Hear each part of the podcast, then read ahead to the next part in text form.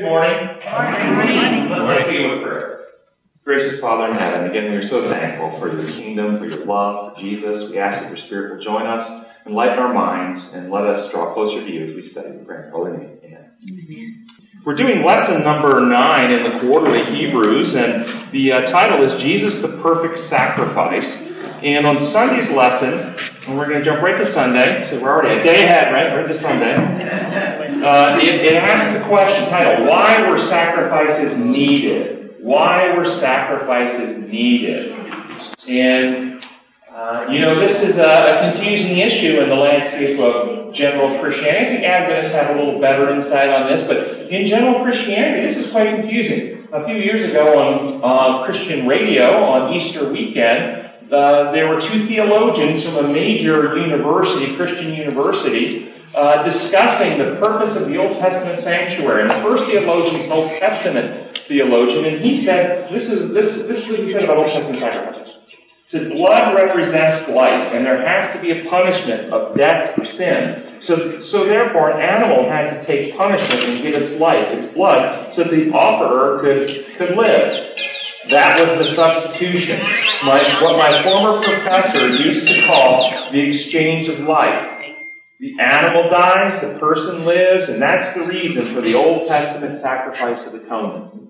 And then a New Testament theologian came on and said the following. In the Old Testament, the death of an animal was required to take care of the human sin problem. And now we have not the death of an animal, but the very Son of God who dies for us. And so, his loss of blood is the thing whereby he succumbed on our behalf.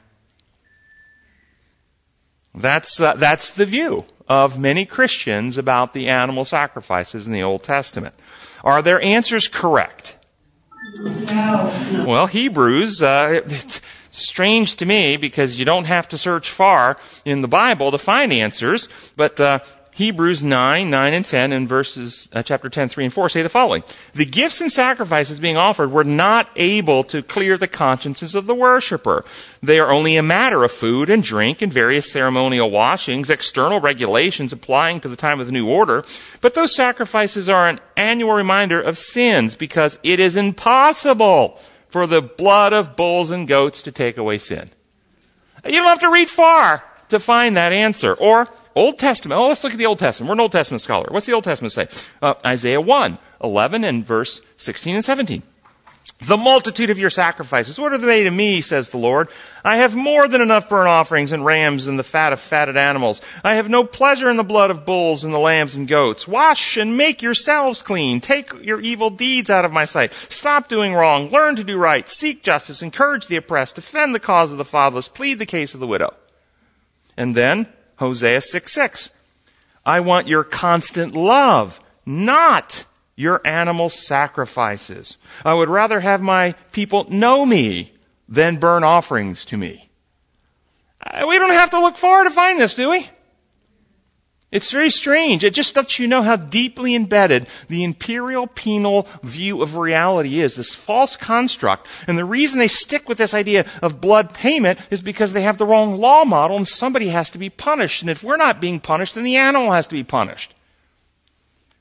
Can we look at, uh, instead of the descriptions or, or statements that you heard from Scripture, can we actually look to historical examples of people who lived in Old Testament times who were saved without doing any animal sacrifices.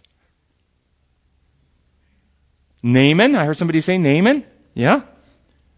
We, as, as far as far as Nebuchadnezzar, yes. I was going to say as far as the as far as the record gives us. Okay, not reading in and presuming.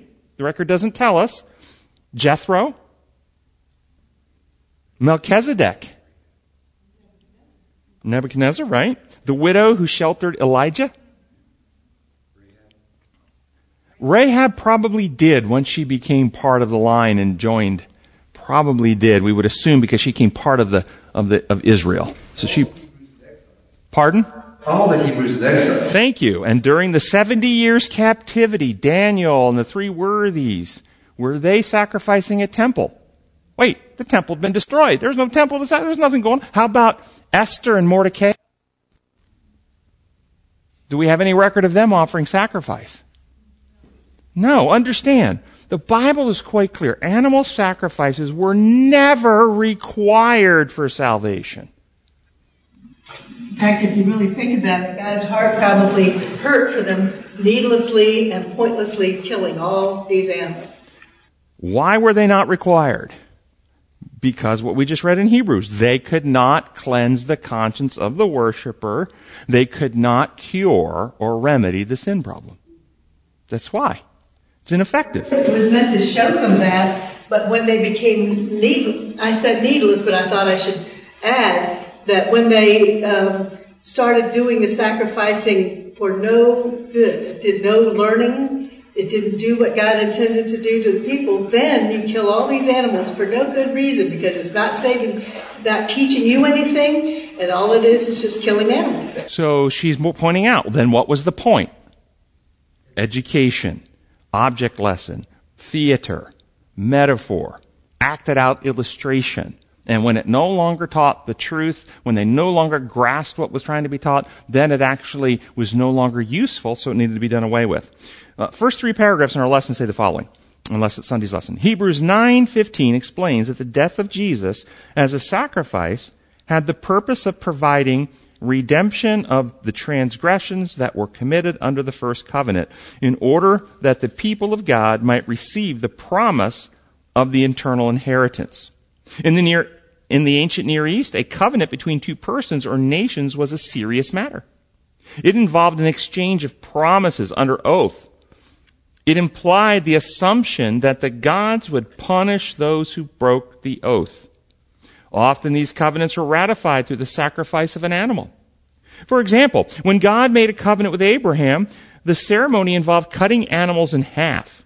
The parties would walk between the parts as an acknowledgement that those animals represented the fate of the party who broke the covenant. Significantly, only God walked between the animals for the purpose of communicating to Abraham that he would not break his promise. Was the covenant to Abraham and the promise to Abraham a new covenant or a new promise that hadn't been given before?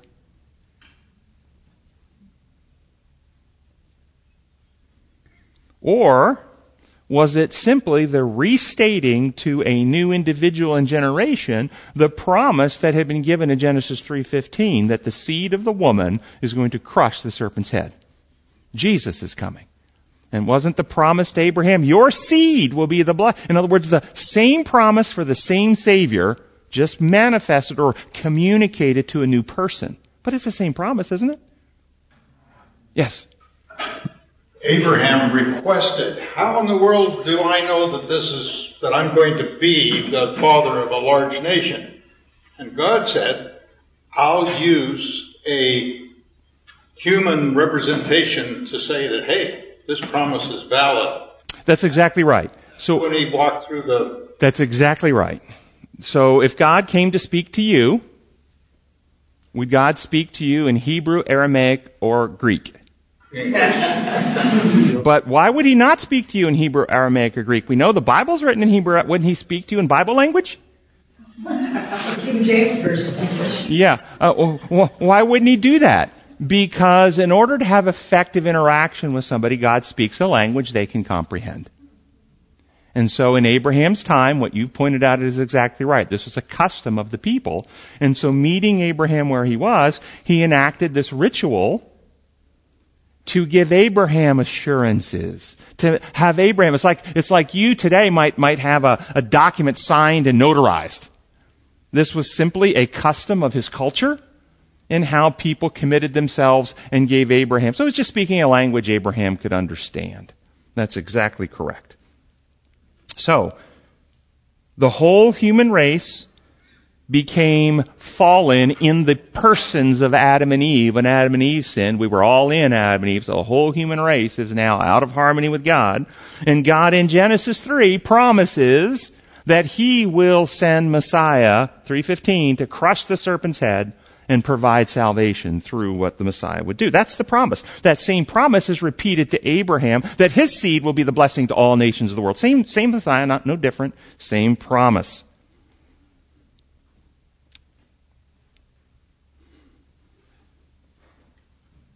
When Adam, when God made the promise to Adam and Eve, was there a ritual of cutting animals in half to walk through in, in Eden? No, that, that's not, that's not a cultural expression or communication that Adam and Eve needed. It was something that Abraham needed. What does it say about God that God would actually stoop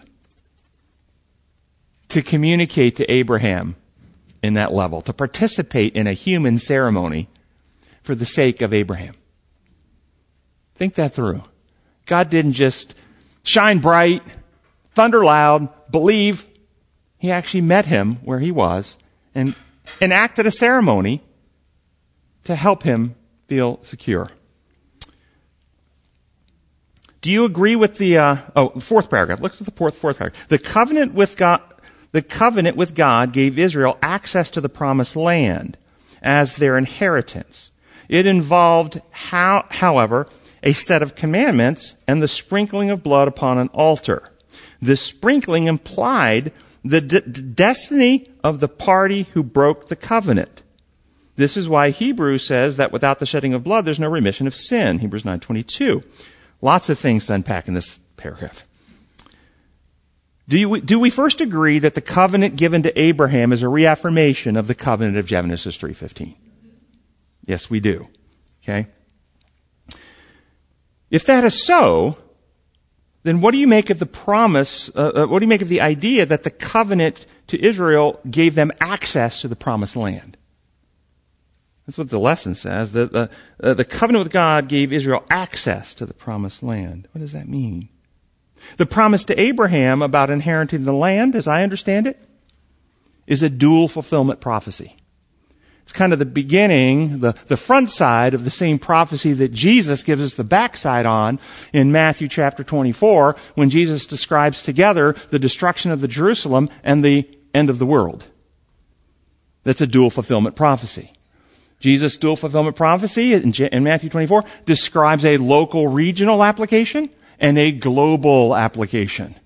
The promise to, to, um, Abraham that his descendants would inherit the promised land is a dual fulfillment prophecy. A local regional one and a global one. The local regional promise was, uh, your genetic descendants will inherit this little strip of land here in the Middle East for the purpose of being the genetic branch of the human family through which Messiah will come. The seed will come through your family. And they will have this land for that purpose. That's the local, regional application. The global application, though, is look east, west, north, south, as far as you can see, to the horizon to horizon, your children shall inherit the earth. The meek shall inherit the earth. This is the global prophecy. The genetic descendants inherit Canaan for the purpose of fulfilling their mission to be the avenue for Messiah. But all those who accept Christ and have the faith of Abraham are children or descendants of Abraham and heirs according to the promise. And the larger promise is not that we get a strip of land in the Middle East. The larger promise is that the earth is made new and the meek shall inherit the earth. And so both, both of them, I think, is a dual fulfillment prophecy, and, and both are considered children of Abraham. Satan tricks much of the world today into believing that the promises made to Abraham are strictly and exclusively biological or genetic, and that it has to do with a little piece of land in the Middle East. Uh, my view is that that's a grand deception that that has nothing to do with the fulfillment of the prophecy uh, given to Abraham, that, that the prophecy of the first part, the local regional one, ended when Christ told them their house was left to them desolate. They fulfilled their purpose. Messiah came. He achieved his mission, providing all that was necessary for salvation. He ascended into heaven, and the gospel went on to the rest of the world because they rejected the Messiah. And the regional purpose of that promise was fulfilled. The rest of that stuff in the Middle East and the land, it's irrelevant. The next fulfillment is the earth being made new for the meek to inherit. Now, is there biblical references to support what I'm going to say? You can go and read the promises to Abraham and you'll see about the, the different ways it's stated. Some, this land will be given to your people, and then others, look left, look north, east, south, and, and as far as you can see. Okay? I think that's the larger one. But Paul writes in Galatians 3, if you belong to Christ, then you are Abraham's seed and heir according to the promise. What promise? Heir according to what promise? What was the promise we're an heir to for Abraham's? We're going to inherit what promise? Isn't it a promise not only to be part of the family of God, but be to inherit the land? And what land is that? It's the earth. But Jesus actually makes it more interesting when Jesus is speaking to the Pharisees in John chapter 8, starting verse 34.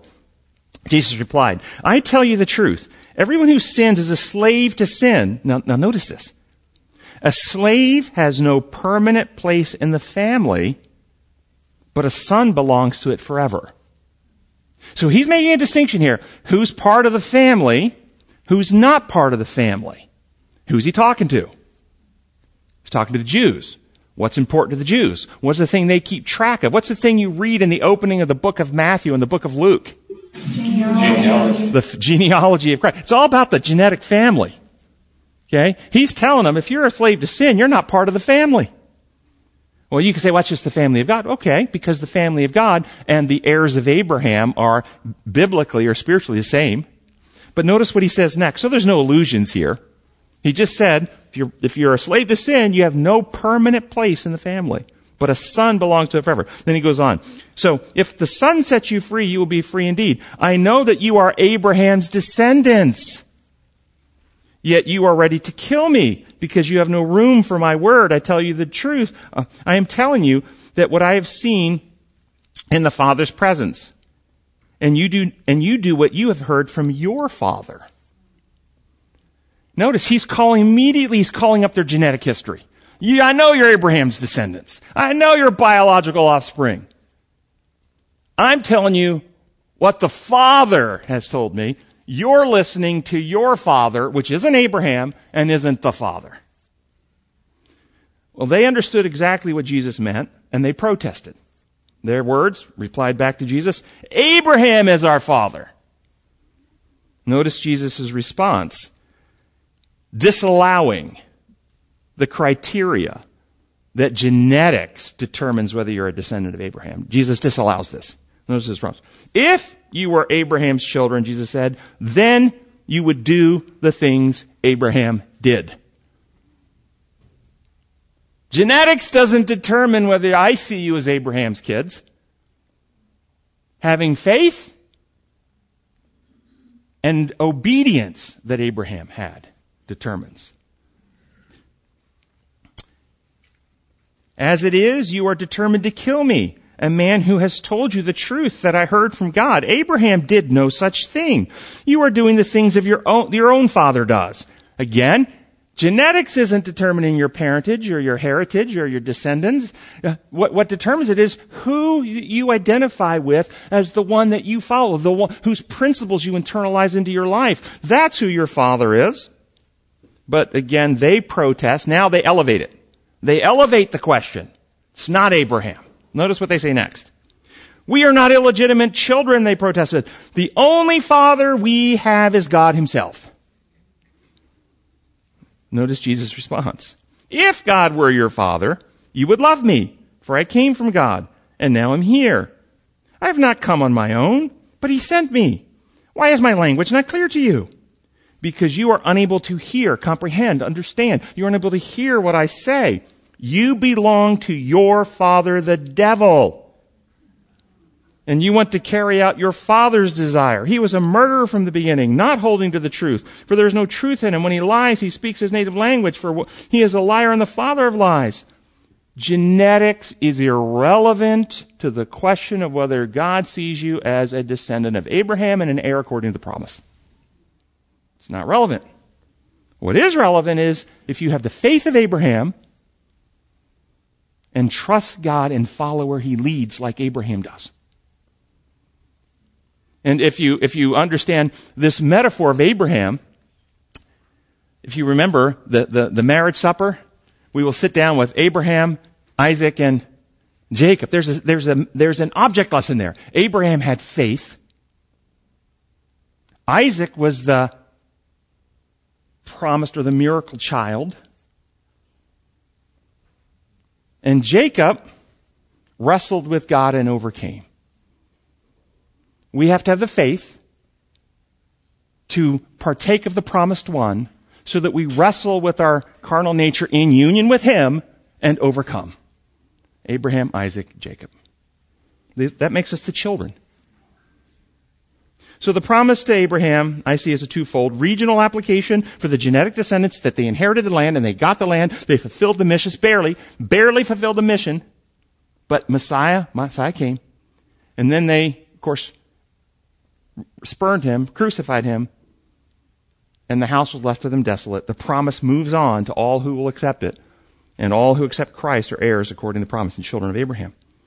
And the next fulfillment of this uh, prophecy about inheriting the land, understand, the next fulfillment of the Genesis promise to Abraham about your descendants inheriting the land is not a nation on earth practicing coercive military tactics to kill their enemies with bombs and guns. That is not it. It is the children of Abraham, as Paul identified, inheriting the earth when Christ comes and creates it anew. That's the next portion of this. What about the idea that the lesson said the sprinkling of the blood implies the destiny of the party who breaks the covenant? Well, there's something seriously wrong with this. First off, which law lens is it operating through? It's the punishment imperial law lens, but, but think this through. Did Jesus break the covenant or fulfill the covenant? Fulfilled. And what was the destiny of Jesus in fulfilling the covenant? Was it not to suffer as our substitute and die in our place? But for what purpose? Not to pay a legal penalty to an angry God who was just frothing at the mouth to kill us, but to remedy the sin problem, to cure it, to overcome it, to redeem Adam's failure, to be the second Adam, to uh, uh, restore humanity back to God's original intention in creating Adam in Eden. So that, and to destroy death and bring life and immortality to light. Yeah. So the sacrifices with the sprinkling of blood, rather than saying this is a, rather than saying this is a warning, you better not break the agreement or else this is what will happen to you.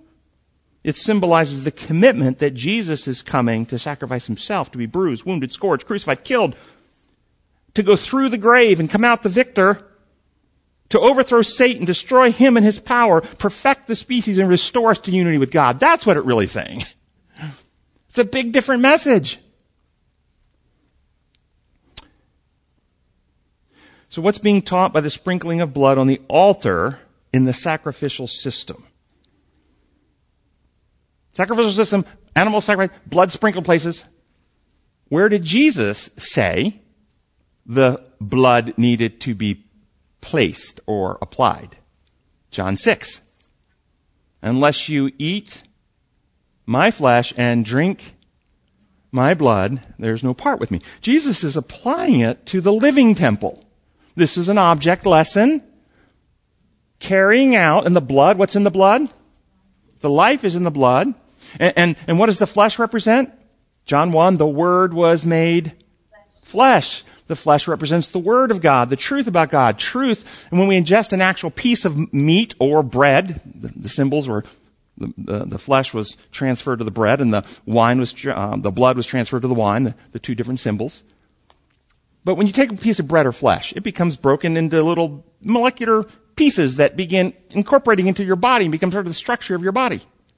When you take in words of truth, those truths become pieces of constructs or ideas that form building blocks of beliefs and schemas and worldviews that you process reality through. And when you have enough truth that wins you to trust, the lies have been displaced, you trust God, you open your heart, you invite Him in, it says He pours His love into your hearts. No longer I live, but Christ lives in me. And the life is in the blood. We get a new heart and a right spirit. We partake of the life of Christ. We live with new motives. That's the blood. It's, It points to a reality, experiential reality. Yes. Interesting to me that the blood holds our code.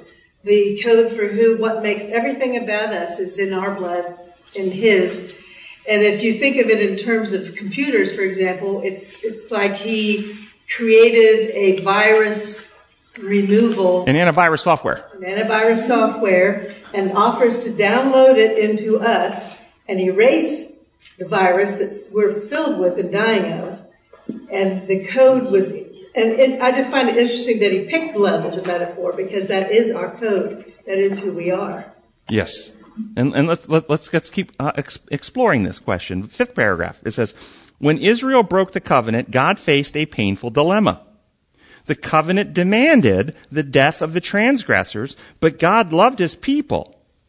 If God should simply over, God should simply look the other way or refuse to punish the transgressor, his commandments would never be enforceable and this would, and this world would descend into chaos. I gotta tell you, I don't like this paragraph. I had real problems with this paragraph. It, it upset me. It made me angry. Do you know why it made me angry? Because it said bad things about my Heavenly Father.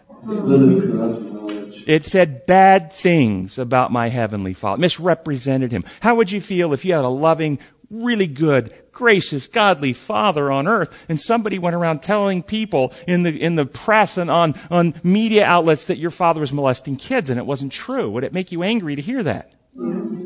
Yes, this makes me angry because it misrepresents my Father in heaven. First off, it says God was in a dilemma.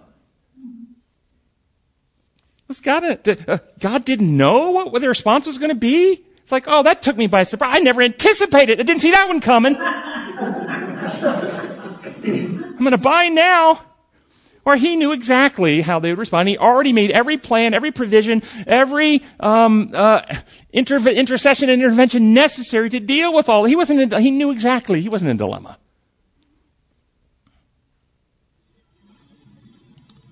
Did the covenant in the statement? Covenant demanded the death of the tra- transgressor. True or false?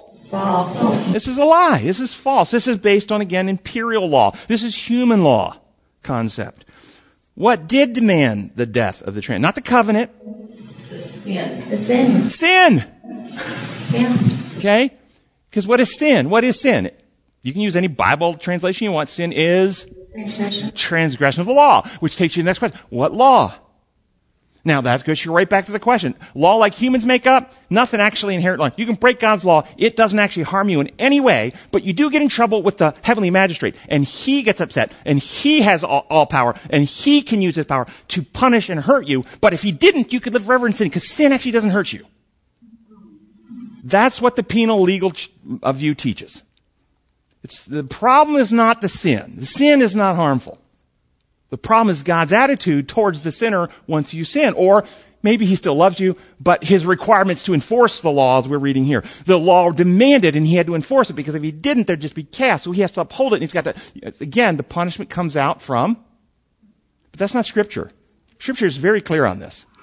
The wages of sin, not the payments of God. Sin, when full grown, brings forth death, James 1. Those who sow to the carnal nature from that nature, re- from where?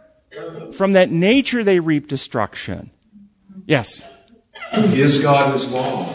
Pardon? Is God his law? Yeah, uh, God's law, God's law is an expression of his character. But is it who he is?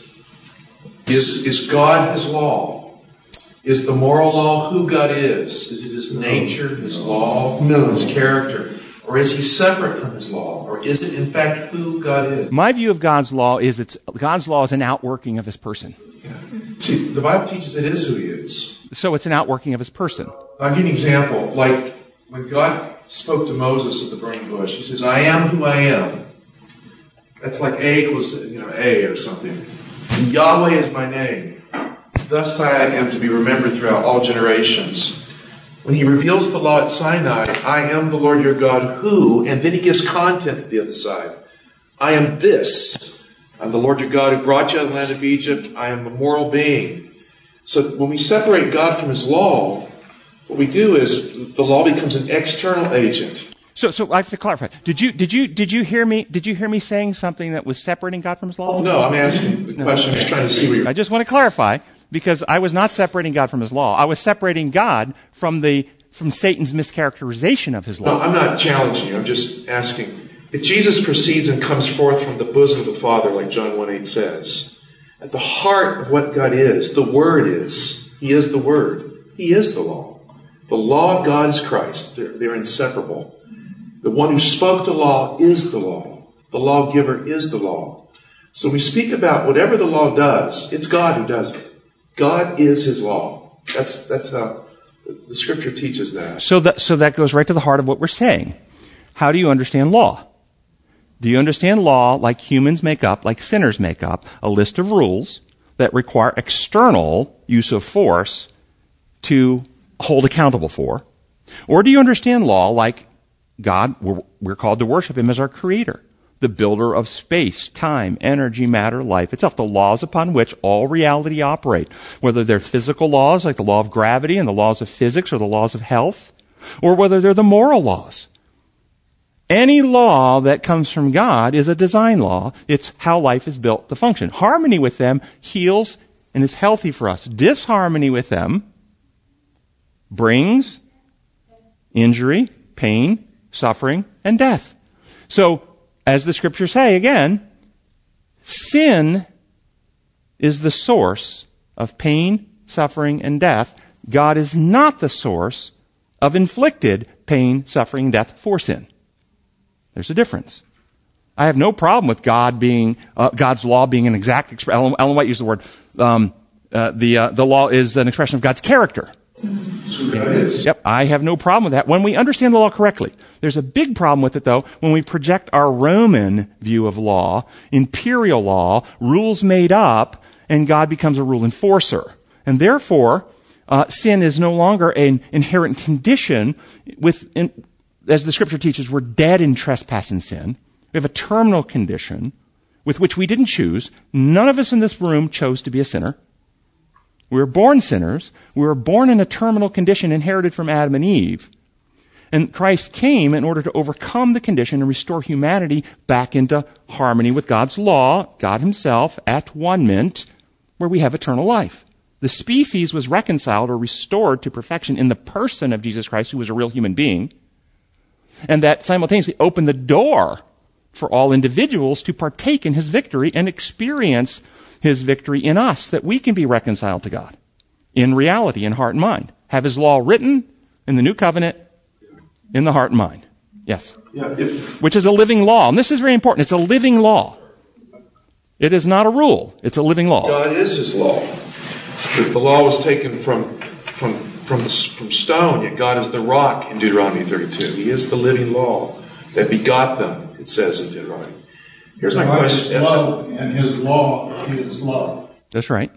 See, Paul says the law, says sin, law is the power of sin, which create, which leaves someone in the grave. I just want to ask you this question: If God is His own law, does God enforce who He is? Does He implement His nature in the created order, or does He is He passive where He doesn't do that? Does He does He implement His nature by speaking, acting, and doing, or does He hold it at bay? So one of the elements of his law and his nature, I, am going to say, uh, yes, he implements his nature, and one and one of and one of his laws or nature is love, and love requires one of his laws, liberty or freedom. So one of the things we can be dogmatic about when it comes to God and the way He's run His universe is that God never violates our freedom. Because to violate our freedom incites rebellion, destroys love, turns people into robots, and, uh, and it, it, it, it effaces the image of God in people. God won't do that. This is why God cannot save a person without the willful participation of the person. He can't do it. It requires your free consent and cooperation with God. And a person can never be saved by their own willpower or their own initiative. It requires a full interaction with God and all that He's done for us. Uh, because that's part of His law. And so if you want to be dogmatic about God's law, one of the things you be dogmatic about is liberty. And, and I want to keep going here because I think we'll unpack this some more if we can, if we can keep going with some of these things. Are God's commandments only binding because God stands behind them with a flaming sword at our throat, threatening to enforce the law if we disobey? Is that why they're binding? Or as suggested, they're binding because God is His law. He creates all reality and all the reality that He creates operates on His law. But if you break His law, you're actually taking yourself out of harmony with God and God's order. And there's no life there. There's only death there. There's darkness there, as the Bible describes light and darkness, these kinds of metaphors. If God had refused to act after Adam sinned, Adam sins in Eden, God refuses to take any action at all. Do human sinners live eternally in sin? Yeah. Incorrect. If God refuses to take any action at all, sinners will die. But hadn't they eaten the tree of life already? So what is it? This, this goes to the myth, the myth of the tree of life. When I say myth, I think it's real, but the mythological application of what I think it means. The tree of life is not the source of life. God is the source of life. The tree of life was a mechanism, a vehicle, a tool that God used to provide physiological health. But, but the tree of life is not the source. If, if we could just get the tree of life and run off to a corner of the universe, we could have eternal life without God. That ain't happening. But it does say we've got to protect the tree of life from these sinners or they will live eternally as sin. It doesn't say that. It doesn't say that. That you just read into it. It's so there, so there will not be an immortal sinner. Yeah, immortal sinner. Immortal sinner. And, and immortal is what? Okay. So, Never dying, right? so, uh, the myth, the myth. All right. So is your position this? If they had access to the tree of life, Cain could not have killed Abel. He couldn't have crushed his head. His head would not be crushed. You couldn't behead anybody. If somebody developed nuclear weapons in a sinful world and we blew up a nuclear weapon in this room, but we all ate the tree of life two seconds beforehand, we wouldn't actually be vaporized anymore. The, the laws of physics would, pre- uh, no, this has nothing to do with that. What it has to do with is what the Bible says. If you eat of the tree of knowledge and good and evil, the language there is dying, you will die. Means you will decay and die. And if you look at the commentaries, that's what they describe. A decaying death, aging. Okay? And so what would have happened if they had access to the tree of life in a selfish, sinful world? Who do you think would control access to that tree? The most kind, gracious, loving, forgiving, gentle people? Or the most selfish, controlling uh, Hitlers and Stalins and people like this? Okay, he took it away so we wouldn't have this perpetual evil, and he actually shortened their lifespan after the flood for the same reason, so that he would constrict or restrain the the uh, the power of the actual rebels to harm others in this world. So back to the question: What would have caused death? You won't find anywhere in Scripture that the Bible says the the uh, wages of sin is punishment from God. You won't find it. The Bible's very clear. And the wrath of God, Romans chapter 1, starting verse 18, being revealed against all godlessness and wickedness of men who suppress the truth by their wickedness over and over again. Therefore, God let them go. He gave them up. This is what sin does. When you sin and you won't be reconciled, God leaves you free, law of liberty, to reap what you've chosen. And if life comes from God and we choose absolute separation from Him, is there life there? No. No. There's death there. That's the reality. It's very simple, very straightforward. So God, creator of life, created life to operate in perfection without any flaws. Rebellion from that, those laws, or the laws upon which life operate, result in pain, suffering, and death. Christ came to reconcile that or fix that. Let's go to Monday's lesson. There's, there's several more really important things I wanted to get to out of these metaphors from Hebrews. Um, it says Jesus, first paragraph. Jesus' death provides, provided forgiveness or remission, forgiveness, comma, or remission. So I think that's a clarifying saying, or remission means another way of saying forgiveness. Okay? The, the, Jesus, that's what they're saying. Jesus' death provides forgiveness or remission of our sins. The remission of our sins, however, involves much more than cancellation of the penalty for our transgression of the covenant. It involves other elements just as important. Couple of things. Are we in trouble because we broke the covenant? That's what it said. penalty much more than, it says, however, it involves much more than the cancellation of the penalty for our transgression of the covenant. This is not our problem. Adam and Eve had the option and ability in their own strength without external help from God in Eden to develop a sinless, righteous, perfect human character and say no to temptation. They had the ability in Eden to do that. Yes or no? Have any of you had that ability? Any of you decide from, from a state of sinlessness to choose to become a sinner? we were born in sin, conceived in iniquity, Psalms 51. The problem with, with the penal substitution model is they constantly misdiagnose. They use the wrong law to diagnose the problem wrong as a legal problem, which makes it a behavior problem. Rather than understanding reality that we were born in sin, we have a condition we didn't choose of sinfulness that results without remedy from God. If we're not participating with God, we will have symptoms of that condition. And that, and those symptoms are called sins. And those sins reveal that we're out of harmony. We're, we're, we're, we're, destroying ourselves. This is what Jesus tried to say. He taught him in Matthew 5. You say if you commit adultery, bad act, you commit sin. I say if you lust in your heart. You say if you commit murder, bad act, you commit sin. I say if you hate in your heart. He's telling us that the behaviors are symptomology of hearts that are no longer operating on His law. It's not written in their heart. That's the condition. We're not guilty for this. Because we never had a choice not to be this way from birth. We have a choice as sentient beings to choose to partake of Christ that recreates us and be reborn in righteousness. So we are not condemned for being born sinners. We will be condemned for rejecting the remedy of Jesus Christ. So are forgiveness and remission the same thing? It depends on how you define the words. Some people use the term forgiveness in a global sense of the entire transaction of taking a sinner and restoring him completely to righteousness. And when they use the word forgiveness, they, they mean the entire restoration to righteousness. Most of us don't use it that way, but it is used that way in some places. If we use it that way, then, then, they're, then they're similar. But if we use it in the more common vernacular of forgiveness, these are not the same thing. Can a person have their sins forgiven by God and not have their sins remitted? In other words, their sins remain. Remain in their hearts, minds, and characters. How about those who crucified Christ? Did he forgive their sins? Yes. Did he have authority on earth to forgive sins? Yes. Were their sins remitted? No. Or did they remain his enemies and continue to crucify him?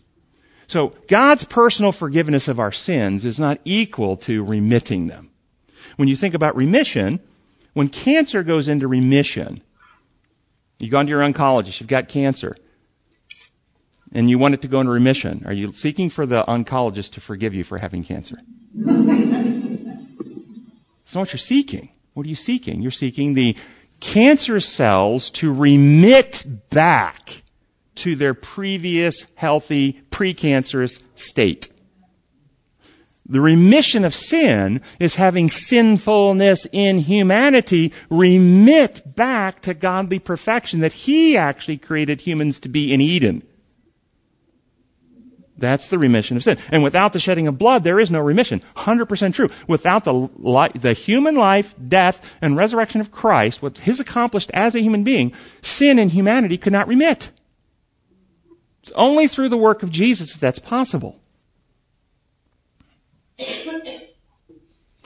The lesson, the lesson says that he came to cancel the penalty for sin. To cancel the penalty. It, it says it, revi- it involves more, but part of it, it says it involves more than the canceling of the penalty. But when, if it's involving more, it means it also is involving the canceling of penalty. This is not biblical. The Bible doesn't teach that. John the Baptist says, the Lamb of God who takes away the penalty of God for sin. That's not what the Bible says. The Lamb of God who takes away the sin of the world. He came to take away the sin condition, the sinfulness, the carnal nature, the rebellion, the distrust, the selfishness. He came to take it away, to destroy it, to eradicate it.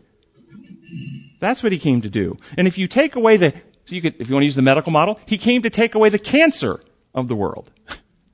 And if he took away the cancer and it's remitted, then there's no longer penalty because the wages of sin is death. And if the sin has been remitted, then there's no more death wage to pay.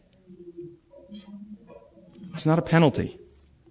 Penalty idea is almost an external describing events rather than intrinsic.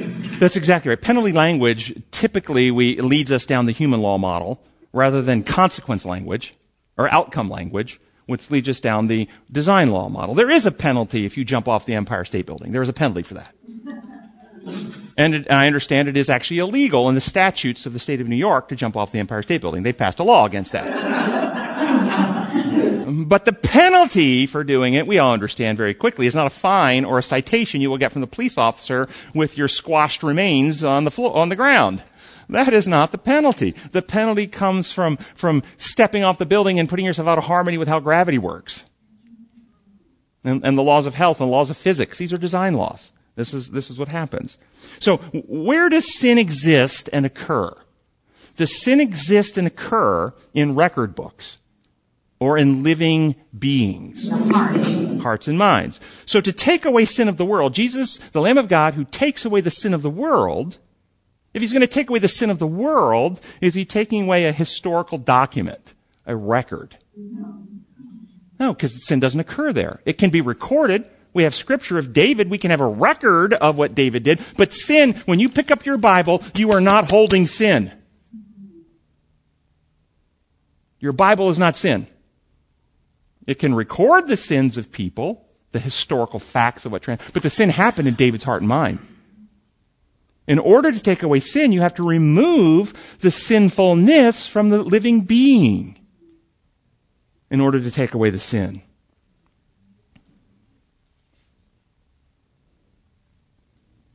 And that, and that's, will put sin into remission. Then why the shedding of blood? Why was it required? It was the only means whereby God could actually uh, destroy the infection of fear and selfishness that Adam caused the human species to experience by his, by his choice. It's the only way. Tempted in every way like we are, yet without sin. Each one of us are tempted or dragged away and enticed by our own evil desires, James 1. He was tempted with human emotions and passions in Gethsemane, anguishing in ways we could never fully comprehend. And yet with each temptation, he chose, instead of acting to protect self, instead of acting to use power to throw off his enemies, instead of acting uh, to pull himself down off the cross, which he was tempted to repeatedly, he chose, no one can take my life. I give it freely. He chose to live out, fulfill, to embody the law of God the law of love perfectly, restoring the living law, the law upon which life is built, he restored it into the humanity that he took upon himself.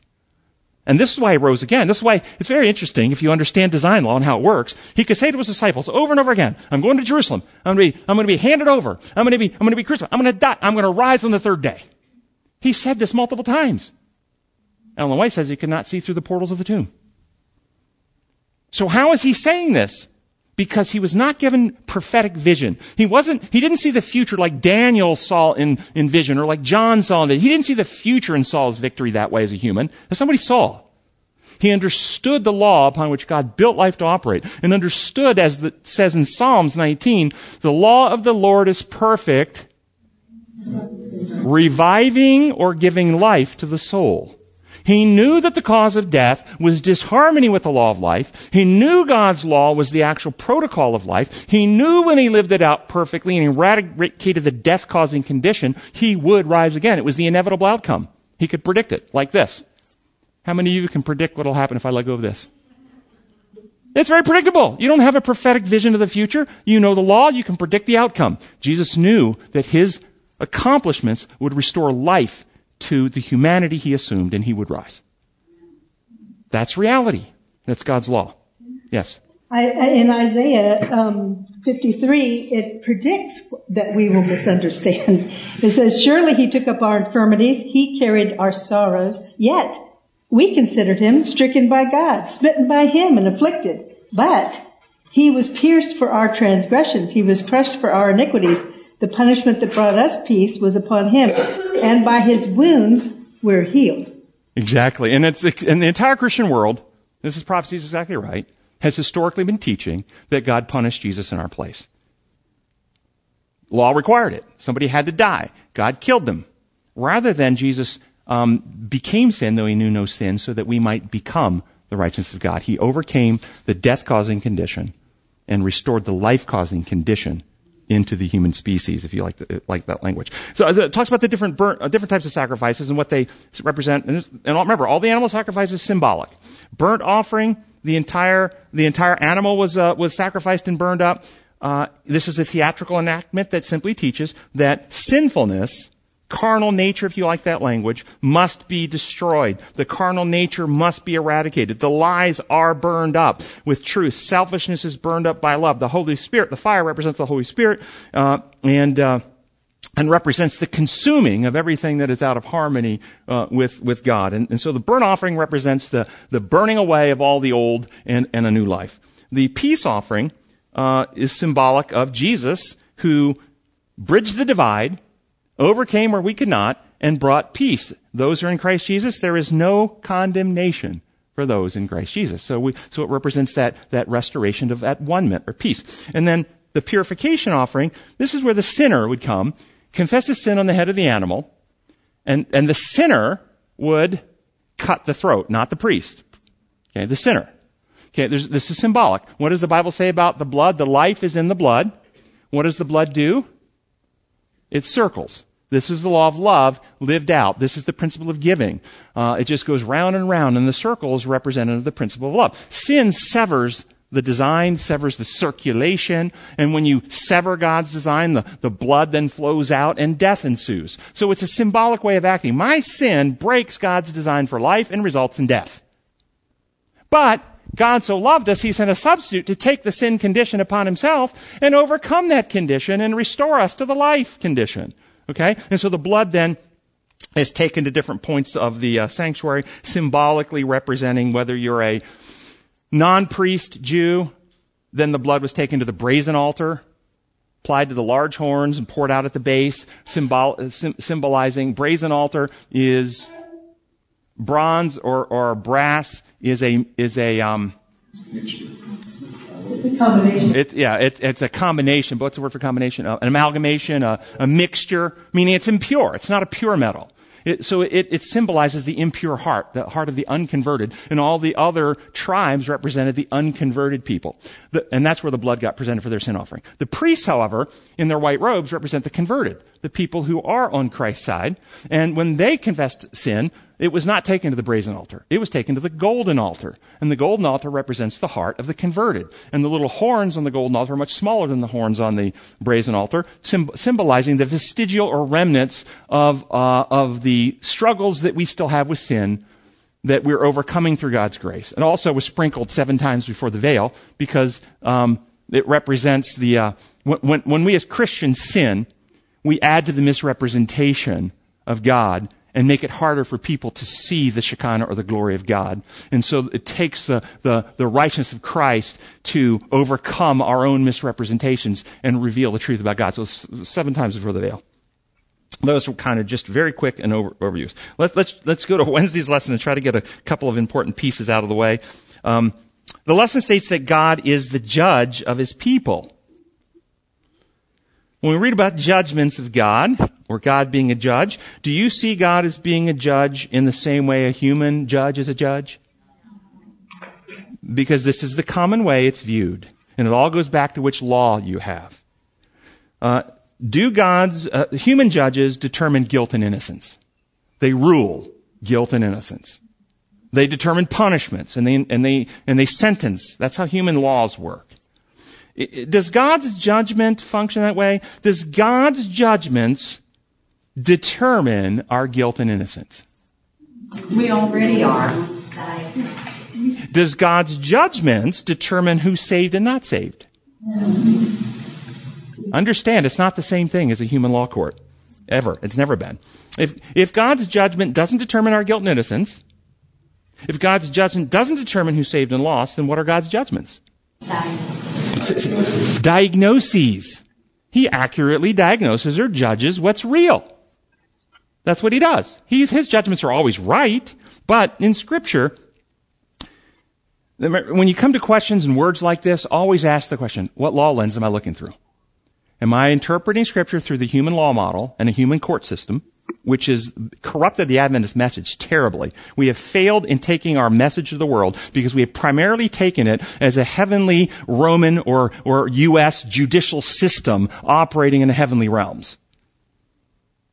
And, and, if we set it right back to worship Him who made the heavens and the earth and His laws, His design laws, all these truths take entirely new shape and oh, new visions open to the reality. Let's go through real quick the four judgments in Scripture. By the way, if you read in Scripture, anytime you find judgment as a, a, a judge ruling and determining guilt and innocence, that's always in a human law system. It never represents God's kingdom in Scripture. Ever. And I will show you. Uh, but you will find the human law worked out in Moses judging the people in Solomon judging whose uh, whose baby the, the baby was, in Pilate judging Jesus and sentencing him. These are human law systems. But in Scripture, judgments, there are four judgments in Scripture. Four judgments. The first judgment, when I say first, the first judgment in human history is our judgment of God. And that's in the Garden of Eden when Satan began lying Adam and Eve had to make a judgment. Do I believe that God is good and righteous and faithful, or do I believe what the serpent said? Uh, they had to make a judgment about God. You see this judgment, uh, and, and by the way, in the salvation process, our judgment of God is the starting point of our salvation process. Do I judge him trustworthy? You see this throughout all of the Old Testament and New Testament scripture. At Carmel, who was being judged at Carmel? Elijah said it. If Yahweh is God, worship Him. If Baal is God, worship Him. And here's some evidence for you to decide. Make a judgment. Joshua said the same thing, right? Called the people, make a judgment. Over and over again, God allows His people to make a judgment about Him. The apostle Paul states it explicitly in Romans 3 4. This is what Romans 3 4 says. You can look up any translation you want. This is the New King James Version. Let God be true and every man a liar. It is as it is written, that you may be justified in your words and you may overcome when you are judged. God is the one in the great controversy, Satan in heaven lied about God, and every intelligent being had to decide is God like Satan says he is?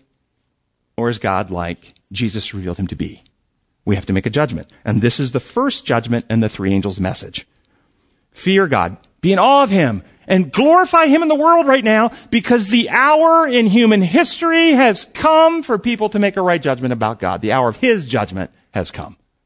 People have been misjudging Him as imperial and Roman and authoritarian and inflictor of pain and suffering. He'll torture people in hell for all eternity. The dark ages God. We need to throw Him off and worship our Creator who made the heavens, the earth, the sea, and all in this. It's time to make the right judgment. That's the first judgment. Second judgment in Scripture is God's judgments of what is therapeutically required to bring about the plan of salvation. And this is twofold. There are two, two, two places he makes these judgments. First is in Old Testament times, he made many judgments that were necessary to keep open the avenue for Messiah because Satan is working to shut down the plan of salvation. We find the first one of these major judgments at the flood. God judges that there's only one righteous man left on the earth. Every other human being has hardened their heart. If Satan has his way, these wicked people will, will destroy Noah, and there's no one left to work with me. I'm not going to force a woman to have a, have a pregnancy she doesn't want. I'm not going to have a woman like Jezebel be the mother of Jesus. I got to have a righteous volunteer host, or else I can't bring Messiah. And God judges. I must intervene, put the world to sleep, not as an act of hate or vengeance, it's not even the punishment for, quote, sin, because that doesn't come to after the judgment, and that is an eternal death, and these people are going to be raised. This wasn't even the punishment for sin. This was a judgment of what was necessary for the plan of salvation, the promise of Genesis 3.15 to be carried out. And you find this repeatedly in the Old Testament, Sodom, Gomorrah, and the, and the uh, other cities. Without those cities to influence the people of Israel, by the time Jesus came, we've only got two tribes. Ten have already been assimilated into the pagan systems around them. Most of them. And so I think God looked down and said, we've got to excise this much. If we don't excise this much necrosis, the necrosis will take over and Satan will succeed in stopping the plan of salvation. So we see God's judgments. And, and if you read in Ellen White's writing, she talks explicitly about the judgments of God. If they will not respond to his mercy, his grace, his favor, his warnings, then he speaks to them in judgments. And the judgments are the therapeutic interventions to keep open avenue and to bring salvation. That's the first aspect of the uh, second judgment. And the other aspect of it we read about, and you might be familiar with this, and I wish we had time to go into great detail about it, but I will tell you, this is the investigative judgment. And the investigative judgment, if you haven't read it, uh, go to our website, or if you're in here, I've got this one here, and I got a couple more, or we'll ship them anywhere with the U.S. postal address. But the Heavenly Sanctuary Investigative Judgment for the Modern World, we have these. But Malachi refers to this. This is the investigative judgment. It's also therapeutic. Malachi 3, 1 through 5. Suddenly the Lord you are seeking will come to his temple. The messenger of the covenant whom you desire will come, says the Lord Almighty. But who can endure the day of his coming? Who can stand when he appears? For he is like a refiner's fire and a launderer's soap. He will sit as a refiner and purifier of silver. He will purify the Levites and refine them like gold and silver. Then the Lord will have men who will bring offerings in righteousness and offerings of Judah and Jerusalem will be acceptable to the Lord. In the, as in days gone by in the former years, so I will come near to you for judgment. This is the, uh, according to one of the founders of the Adventist Church named Ellen White, she says this is referring to the exact same event as Daniel 8:14. These are the same event. 2300 years and the sanctuary will be cleansed. Well, he comes to the temple for cleansing. And what's being cleansed when he comes to the temple? The people are being cleansed. Their hearts and minds are being prepared to see him face to face when he comes, because when he comes, we will be like him.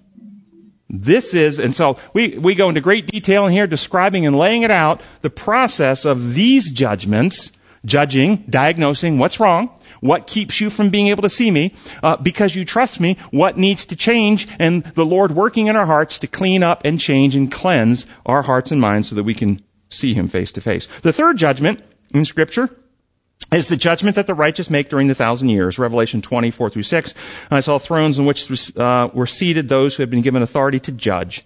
Uh, Paul talks about this in 1 Corinthians 6. Do you not know that you will judge angels? This judgment of the righteous during the thousand years does not determine guilt or innocence.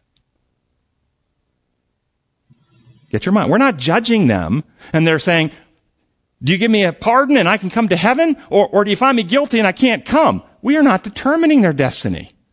We're not determining their guilt or innocence. That's not what this judgment is. This is not a, this is not a judicial process. It's not a legal judgment. We are judging why. Why? If God loves every human being as much as he loves you and me, why aren't they also saved? Why? We're judging how God's law, which is an expression of his person, operates and functions, what sin actually does, and why some are lost when God doesn't want them to be lost. This is what we're judging. How could it be? So that we are all settled and it'll never rise again. And then the fourth judgment is the judgment that occurs at the end of the thousand years, what some call the great white throne judgment. And it says in Revelation 20, 11 and 12, I saw a great white throne and him seated on it. And I saw the dead, great and small, standing before the throne and books were opened.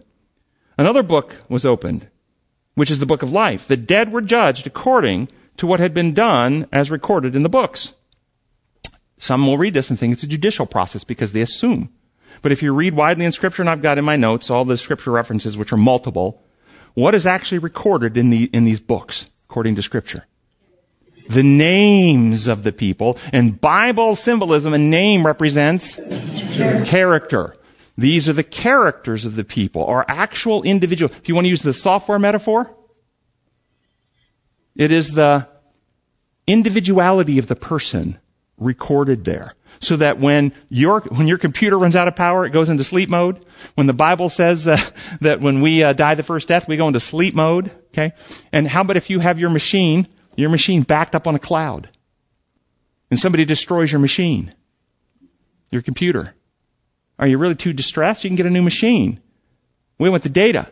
Jesus said in Matthew 10, don't be afraid of the one who can destroy the body but can't destroy the soul, psyche, individuality, software, data, identity, personhood. And when people die, their individuality is safely secured with Christ in heaven.